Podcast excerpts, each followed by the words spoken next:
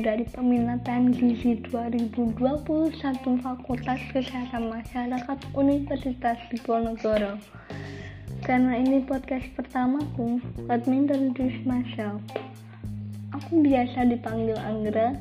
Aku berasal dari Kabupaten Kendal. Usiaku 20 tahun dan aku punya hobi membaca novel.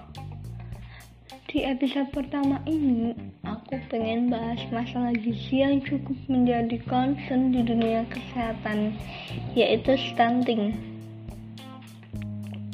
Apa sih stunting itu? Stunting adalah kondisi malnutrisi kronis sehingga anak memiliki tinggi badan yang di bawah normal. Tapi anak yang pendek belum tentu stunting karena stunting juga dilihat dari sisi kognitif si anak. Anak dengan indikasi stunting memiliki tingkat kognitif yang rendah. Prevalensi stunting di Indonesia cukup tinggi. Indonesia menduduki peringkat 5 dunia untuk kondisi stunting.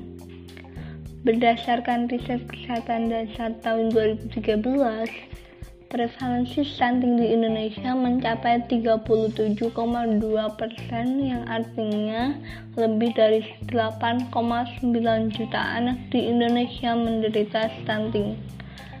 Apa sih yang menyebabkan stunting? Stunting terjadi akibat kurangnya intake nutrisi sejak berada dalam kandungan.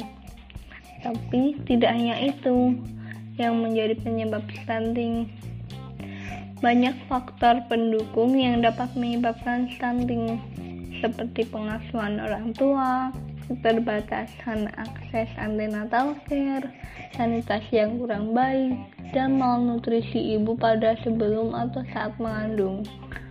Kenapa sih stunting menjadi concern di dunia kesehatan bahkan menjadi salah satu poin MDGs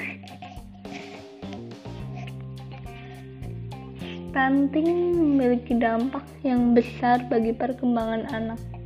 Stunting ini menyebabkan gangguan pertumbuhan yang dapat mengindikasikan gangguan organ tubuh sehingga si penderita stunting ini lebih rentan menderita penyakit kronis.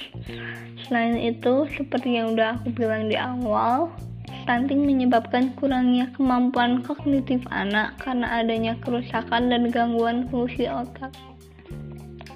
Bahkan menurut WHO, kondisi stunting dengan tingkat kognitif yang rendah akan menghambat laju pertumbuhan ekonomi dan meningkatkan kemiskinan di suatu negara.